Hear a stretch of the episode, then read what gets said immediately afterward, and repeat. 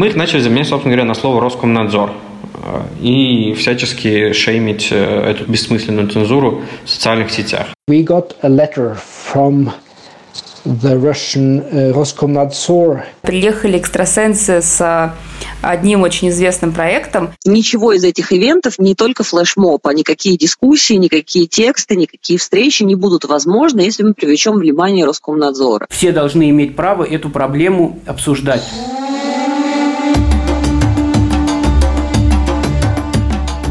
Всем привет!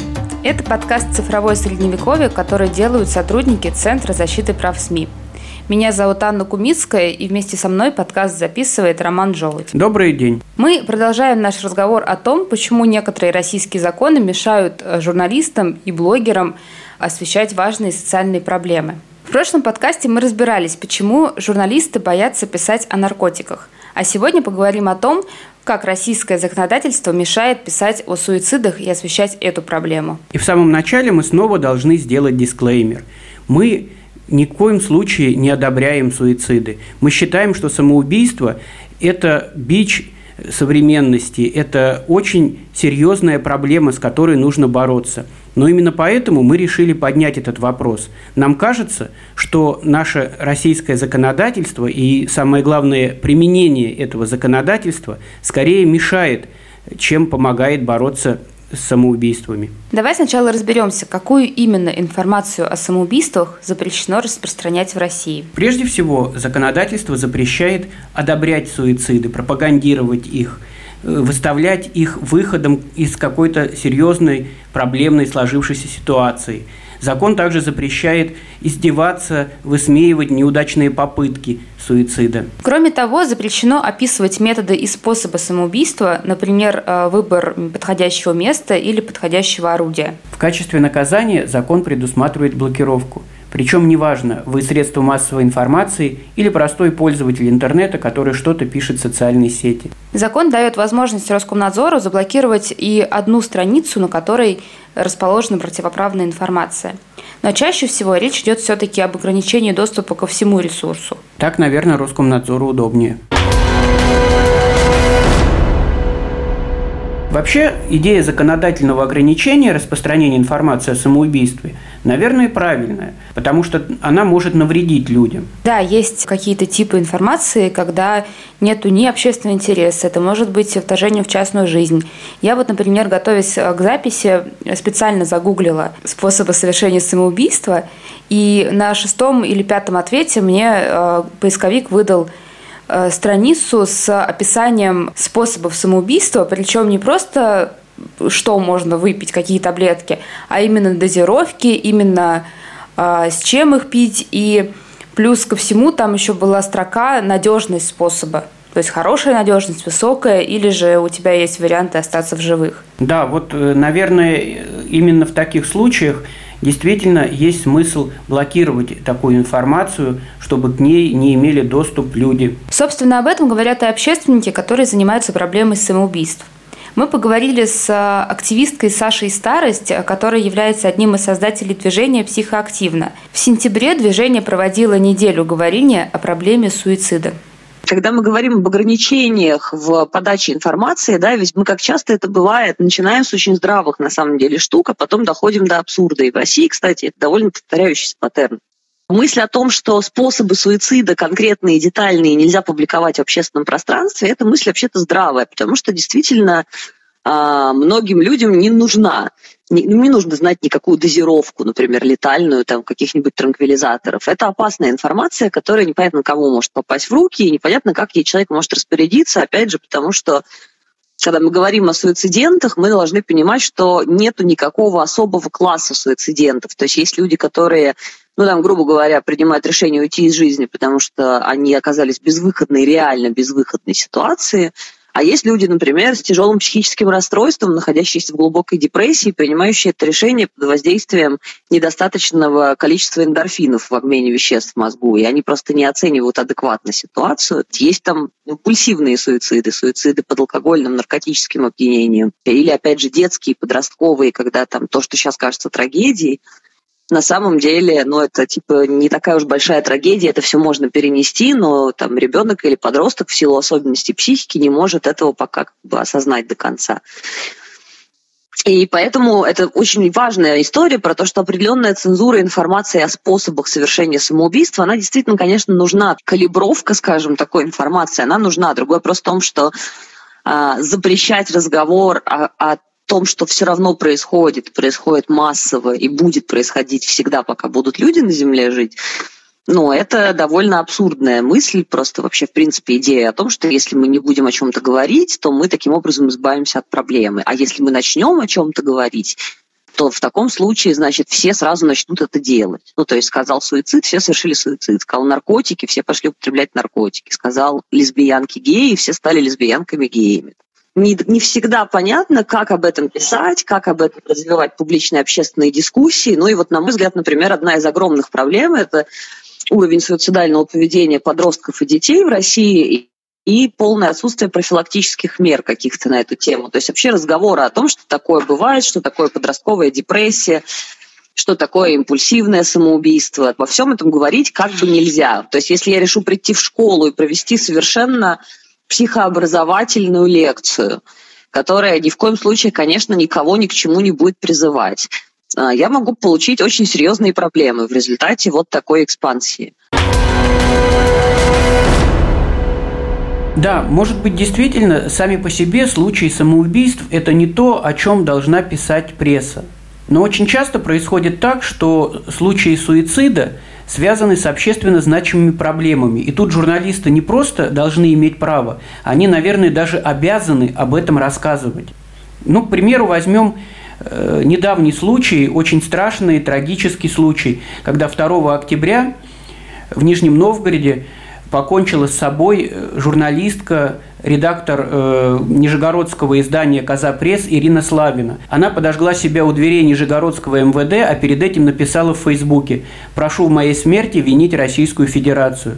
И сейчас журналисты, анализируя то, что происходило в жизни Ирины последние годы, выясняют, на нее постоянно оказывалось давление. Давление именно за ее профессиональную журналистскую деятельность. И то, что она пошла на такой отчаянный шаг, это не случайность, это не психический срыв, это последствия ее травли, преследования. И не случайно, опять же, многие журналисты сейчас требуют провести расследование. Расследование по уголовной статье доведение до самоубийства. И вот в таких случаях, конечно, СМИ должны иметь право, и не только СМИ, а все должны иметь право эту проблему обсуждать. Ну, во всяком случае, пока мы видим, что журналистам дают такое право. Еще не было ни одного случая, когда Роспотребнадзор потребовал заблокировать э, какую-то статью или какой-то материал о самоубийстве Ирины Славиной, даже несмотря на то, что некоторые СМИ опубликовали даже э, видео инцидента, уже не говоря о, о том, что они писали и о причинах. Да, пока реакции контролирующих органов по этой теме не было. Но у нас есть много случаев, когда, несмотря на значимость темы, все равно Роспотребнадзор требовал блокировки, а Роскомнадзор, соответственно, эту блокировку выполнял. Вот, например, случай, когда христианское издание «Православие и мир» несколько лет назад опубликовало материал, в котором рассказывалось о тяжелой ситуации э, с препаратами для онкобольных людей, препаратами, которые уменьшают боль. Издание написало о том, что многие люди, которые не смогли купить эти препараты, пытались покончить жизнь самоубийством. И Роскомнадзор в результате заставил издание убрать этот текст. Хотя всем очевидно, что здесь очень важная проблема. Это не просто обсуждение каких-то личных жизней, это не обсуждение самоубийств. Это разговор о том, что людям, которые страдают очень тяжелой болезнью, просто не хватает лекарств. Причем а, претензии были, в частности, к фразам, а, в которых говорилось о причинах. Да, то есть получилось так, что наши контролирующие органы буквально сказали, нельзя писать о том, что стало причиной самоубийств людей. Есть еще случаи, когда претензии предъявляются методично конкретному СМИ. О том, а, как это происходит и что в итоге делает редакция, нам рассказал редактор издания «Медиазона» Егор Сковорода. У нас есть какой-то редакционный гайд небольшой, где мы прописываем всякие э, сложности наши редакционные и э, какие-то узкие места, на которые надо обращать внимание. И там есть специальный раздел, называется «Наш друг э, Роскомнадзор». В нем два самых больших пункта. Один касается мата, вот. второй как раз касается э, суицидов и того, каким образом мы используем вот эту вот нашу цензурную заглушку, когда мы ставим э, Роскомнадзор э, в квадратных скобочках вместо цензурируемого куска текста. Это, наверное, появилось у нас, мне кажется, может, году в 14 или 15, короче, не, не сильно после запуска э, медиазоны, потому что нам стали приходить эти вот предупреждения Роскомнадзора о том, что ай-яй-яй, у вас Здесь описание э, способов э, совершения самоубийства, оно запрещено, как бы срочно удалите, иначе мы заблокируем вам вот эту страницу там, в течение трое суток они обычно дают. Нам это, нас это достало, как бы, и что мы стали сначала Сначала что мы делали? Мы сначала как бы стали заменять те куски, которых они нашли способы совершения э, самоубийства, мы их начали заменять, собственно говоря, на слово «Роскомнадзор» и всячески шеймить э, эту бессмысленную цензуру в социальных сетях. Вот. А со временем, поскольку у нас ну, довольно много новостей о том, что кто-то э, совершил суицид в там, местах лишения свободы, в полиции, еще при каких-то обстоятельствах э, довольно сомнительных, то, конечно, на, на, нам быстро надоело отвечать на, на эти письма дурацкие Роскомнадзоровского. Всегда есть риск, что ты пропустишь это письмо, тебя нечаянно заблочат. А, вот, поэтому мы часто стали такую, ну, немножко превентивно это делать, и сейчас мы в новостях, в общем, сразу ставим, э, заменяем на слово Роскомнадзор вот эту вот на цензурную вставку. Э, сейчас мы делаем это, на нее пояснение о том, с чем связана эта э, цензура. А, да, мы сделаем ставку либо на слово смерть формально, то есть мы делаем так, что остается способ, что человек что-то делал, но не говорим о том, что он от этого умер. И э, если вот все слова, связанные со словом «смерть» или «гибель», заменить на «Роскомнадзор», но оставить сам способ, э, то формально это проходит формальный тест, потому что непонятно, что это с этим человеком стало. С ним случился непонятный Роскомнадзор. А, вот, да, ну, либо мы заменяем, собственно, говорим, что это суицид и самоубийство, но заменяем вот конкретное описание способа о том, что он себе воткнул ручку в глаз или еще каким-то каким образом. Вот, ну, конечно, это, это, это ужасно бесит э, и ужасно раздражает и ужасно мешает работать, особенно когда э, ну, это не просто какая-то рядовая новость в ленте, в ленте новостей без подробностей, а когда это, ну, одно из центральных э, моментов э, да, в том материале, который мы пишем, и когда, например, э, был случай, когда мы даже пытались судиться с Роскомнадзором, естественно, безуспешно за это, Э, у нас была статья о парне в набережных Челнах, если не ошибаюсь, по фамилии Пиркин, который э, совершил суицид, он выбросился э, с крыши многоэтажки, и перед этим он записал видео э, на мобильный телефон о том, как его пытали в отделе полиции, и что он больше не может как бы, вот, после этого жить, и поэтому он выбрасывается. А, и там на него пытались какие-то серийные кражи, типа автомагнитол повесить, что-то такое. Да, и, ну, это важная история. Она история, на самом деле, не, не про самоубийство, а о том, как, э, как работает полиция и как вот полицейские пытки приводят в том числе к таким тяжелым и, гру- и, и грустным последствиям. Вот. И в этом тексте мы, конечно, не стали ничего цензурировать изначально, э, потому что, ну, это было бы глупо, это важные, важные моменты и детали, собственно говоря, это суть этой истории конфликта. Вот, и, конечно, к нам пришел Роскомнадзор э, там через какое-то время, они не очень быстро работают, не помню, может через месяц, может через два, иногда они приходят через две недели, не угадаешь. И да, его потребовал удали там все. Он потребует там как бы слова суицид, э, то, что он спрыгнул с девятиэтажки, фотографию из материалов дела, где следователь показывает, вот э, как он прыгал, там, ну, с какой, из какой точки. Вот, это все нам пришлось зацензурить, и вот как бы после этого мы, конечно, попытались посудиться с ними, потому что э, это формально было, конечно, очень важно, и что общественная значимость – это упоминание и описание способа самоубийства здесь, конечно, важнее, чем их э, тупые придирки по цензурным законам. В некоторых изданиях вообще эти все ограничения вводят такой жесткий режим самоцензуры.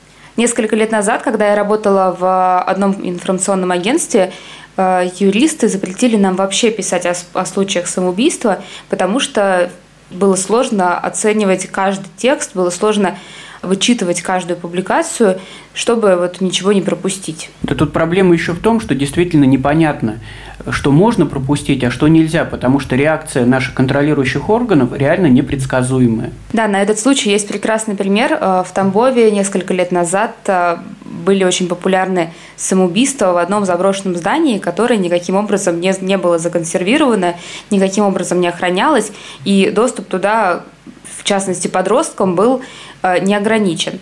Мы, когда писали про эти случаи, каждый раз боялись написать что-то не то, чтобы, не дай бог, нас не заблокировали. Но после того, как все это получило такое очень большое освещение в СМИ, в это здание, старое, заброшенное, приехали экстрасенсы с одним очень известным проектом, и они в деталях подробно рассказывали о том, как вот э, происходили самоубийства вот в этом месте.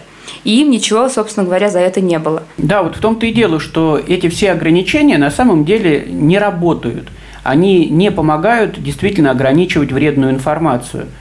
Более того, желтые СМИ уже давно научились из этой ситуации выходить. Они просто пишут, женщина после ссоры с мужем выпала с десятого этажа. Заменяется одно слово, и вот закон спокойно обошли. Но если бы эти законы просто были бы неэффективны, это было бы полбеды. Беда заключается в том, что наши контролирующие органы доводят ситуацию практически до маразма – то есть появляются случаи, когда журналисты специально рассказывают истории, где человек победил проблему. Он пытался, например, покончить с собой, но потом как-то вышел из этой критической ситуации, сейчас живет здоровый, счастливый и так далее. И об этом, оказывается, рассказывать тоже нельзя, потому что получается, что журналист все равно описывает, как человек пытался с собой покончить. Вот, например, есть история про норвежское издание Barents Observer, которая тоже попала под раздачу Роскомнадзора. Об этом рассказывает издатель и журналист этого СМИ Атле Сталисен. In, uh, the, in late, uh, January, в конце января прошлого года мы получили уведомление от Роскомнадзора России uh, с требованием удалить одну статью с нашего сайта. From our website, and we got 24 hours to do this, otherwise нам дали на это 24 часа, в противном случае, как нас информировали, нас заблокируют. Мы отказались удалять эту публикацию, поскольку считаем данную статью важной для нашего издания.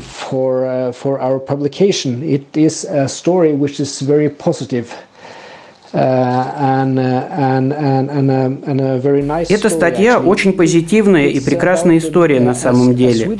Она о гражданине Швеции из Северной Швеции, по национальности Саам с гомосексуальной ориентацией. Uh, Он пережил нелегкие испытания на протяжении долгих лет и дважды пытался покончить с жизнью. Uh, И в этом интервью, а это интервью, uh, которое сделал нам наш медиапартнер из Швеции в рамках сотрудничества с нами, uh, мы перевели эту историю на русский язык и опубликовали на нашем сайте. И таким образом эта история, интервью с Даном Эриксоном о его трудном прошлом и депрессии, психологических проблемах и о том, как он смог их преодолеть.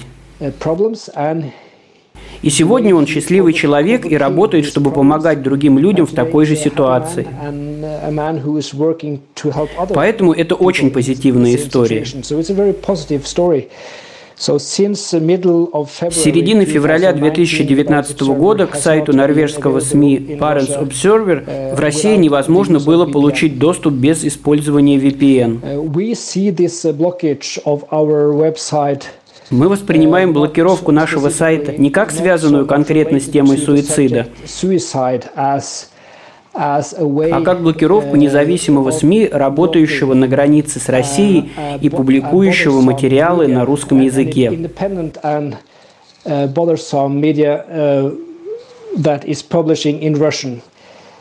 И мы считаем, подозреваем, что фокус на теме суицида использовался как предлог для нашей блокировки.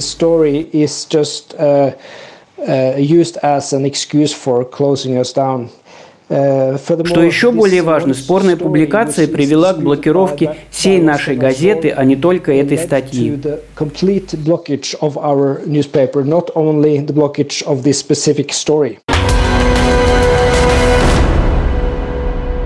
Практике Центра защиты прав СМИ тоже есть такое дело. В этом году издание «Алиф ТВ» три раза последовательно было заблокировано именно за информацию о способах совершения самоубийств.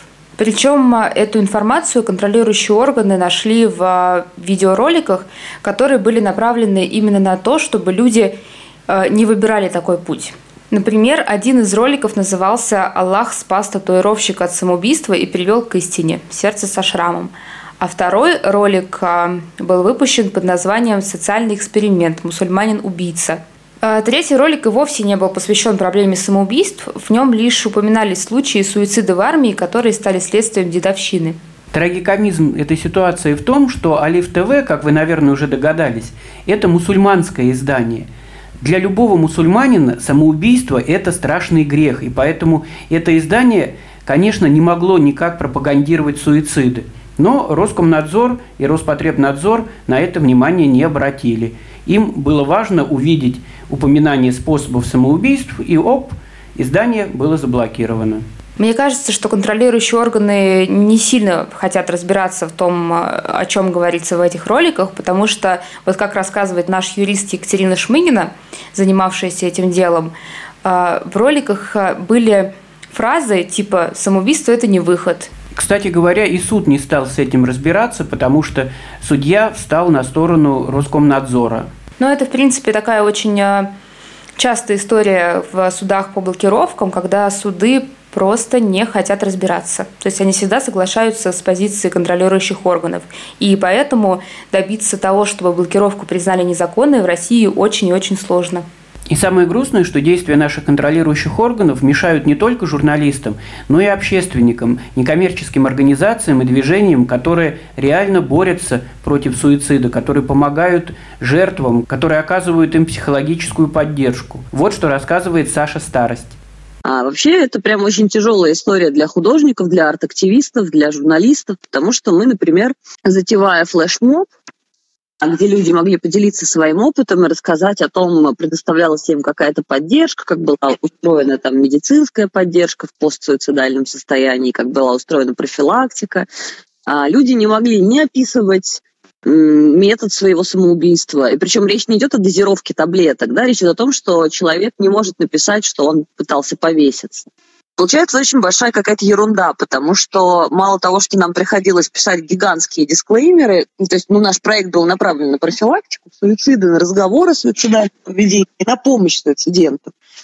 Но нам приходилось для каждого поста, для каждого ивента с этим связанного, для каждой акции писать гигантский дисклеймер, который мы составляли вместе с юристом о том, что данный проект не пропагандирует суициды, что он направлен на помощь суицидентам, что это проект по дестигматизации психических расстройств, что мы не призываем, ни в коем случае не одобряем и бла-бла-бла-бла-бла. И при этом, когда мы контактировали с юристом, вот я лично общалась по этому поводу с юристом, и дисклеймер это составляла я, ни один юрист не может мне прогарантировать, что это не приведет ни к каким последствиям.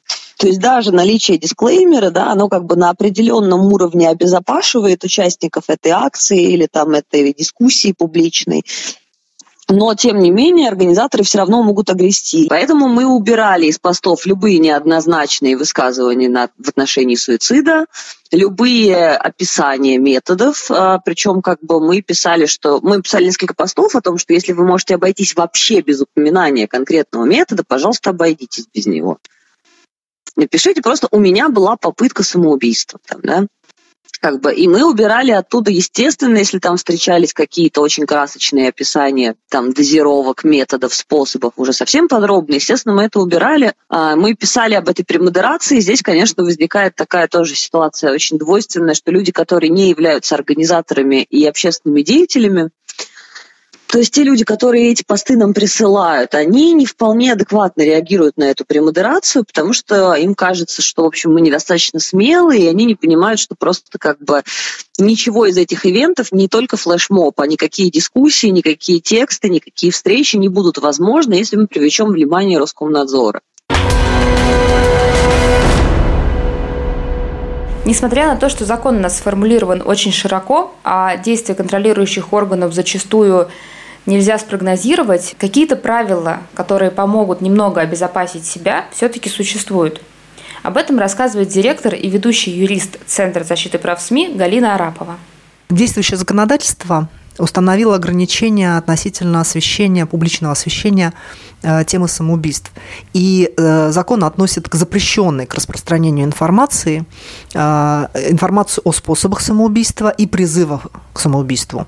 Однако, помимо этого, контролирующие органы, а к ним относится Роспотребнадзор, который выявляет случаи опубликования в интернете информации о самоубийствах, и Роскомнадзор, который потом уже техническую функцию, по сути дела, выполняет, связывается с редакцией, информирует редакцию СМИ о том, что вот у них на сайте опубликована такая-то информация, и требует удаления этих сведений. Вот Роспотребнадзор и Роскомнадзор в этой ситуации, как контролирующие органы, они выявляют еще и тексты, связанные с самоубийством, когда там указывается причина самоубийства, хотя в законе об этом прямо не написано. Тем не менее, причины самоубийства тоже являются информацией, запрещенной к распространению. В связи с этим получается, считается, что нельзя писать о методах, причинах самоубийства и призывать к самоубийству. Есть межведомственный акт, э, подписанный Роскомнадзором, э, Роспотребнадзором, э, ФНС и полицией МВД, в котором указываются все категории сведений, которые относятся к запрещенным применительно к теме самоубийств. И там достаточно широкий перечень того, что нельзя. И контролирующие органы выходят, на самом деле, далеко за пределы исключительно э, двух вот этих позиций, указанных в законе, способы самоубийства и призывы к самоубийству, как раз дополняя, что не надо, например, писать в заголовках, не надо там говорить о эпидемии самоубийств, помимо этого, значит, не надо писать о причинах самоубийства и писать детально, что конкретно было сделано человеком, как и так далее. А, вот этот документ, пожалуй, как бы дает э, четкое понимание, более-менее четкое понимание того, как оценивают контролирующие органы такого рода тексты, какие тексты могут подпасть под э, риск э, того, что из-за них может быть заблокирован сайт. Поэтому, как минимум, э, можно дать совет пишущим, всем пишущим, не только на самом деле журналистам, потому что это ограничение относится к любой информации, касающейся Э, темы самоубийства опубликованы на любом ресурсе онлайн, не только на сайте зарегистрированного СМИ. Э, необходимо удерживаться от использования глаголов, описывающих э, метод самоубийства, то есть там повесился, отравился, выбросился в окно и так далее не описывать детально, что конкретно было сделано. Не надо писать, какое количество таблеток э, какого наименования человек принял и чем запил для того, чтобы усилить их эффект. То есть не надо описывать детально, что конкретно было сделано. Несмотря на то, что это как бы формально не метод, да, но вот эта вот детализация, ее тоже контролирующие органы рассматривают как определенное как бы, указание на то, что конкретно надо сделать, что может подтолкнуть человека э, неуравновешенного, тоже находящегося, может быть, в схожей э, сложной жизненной ситуации, использовать самоубийство как метод решения проблемы. Э, и э, как минимум не надо детально описывать э, причины, потому что по нашему опыту Роскомнадзор, опять же, указывает на как проблемные такие фрагменты текстов, которые рассказывают, например, о том, почему именно человек там, пошел на такой шаг. Будем надеяться, что эти советы вам помогут.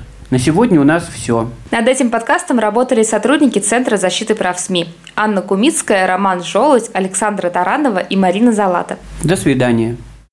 Центр защиты прав СМИ. Читайте нас на сайте MMDC.ru, подписывайтесь на Фейсбуке и смотрите наши видео на YouTube. Наш проект во Вконтакте «Правила выживания в сети». Канал в Телеграме «Цифровое Средневековье». Центр защиты прав СМИ включен Минюстом России в реестр некоммерческих организаций, выполняющих функции иностранного агента. Мы считаем это решение незаконным и добиваемся его отмены.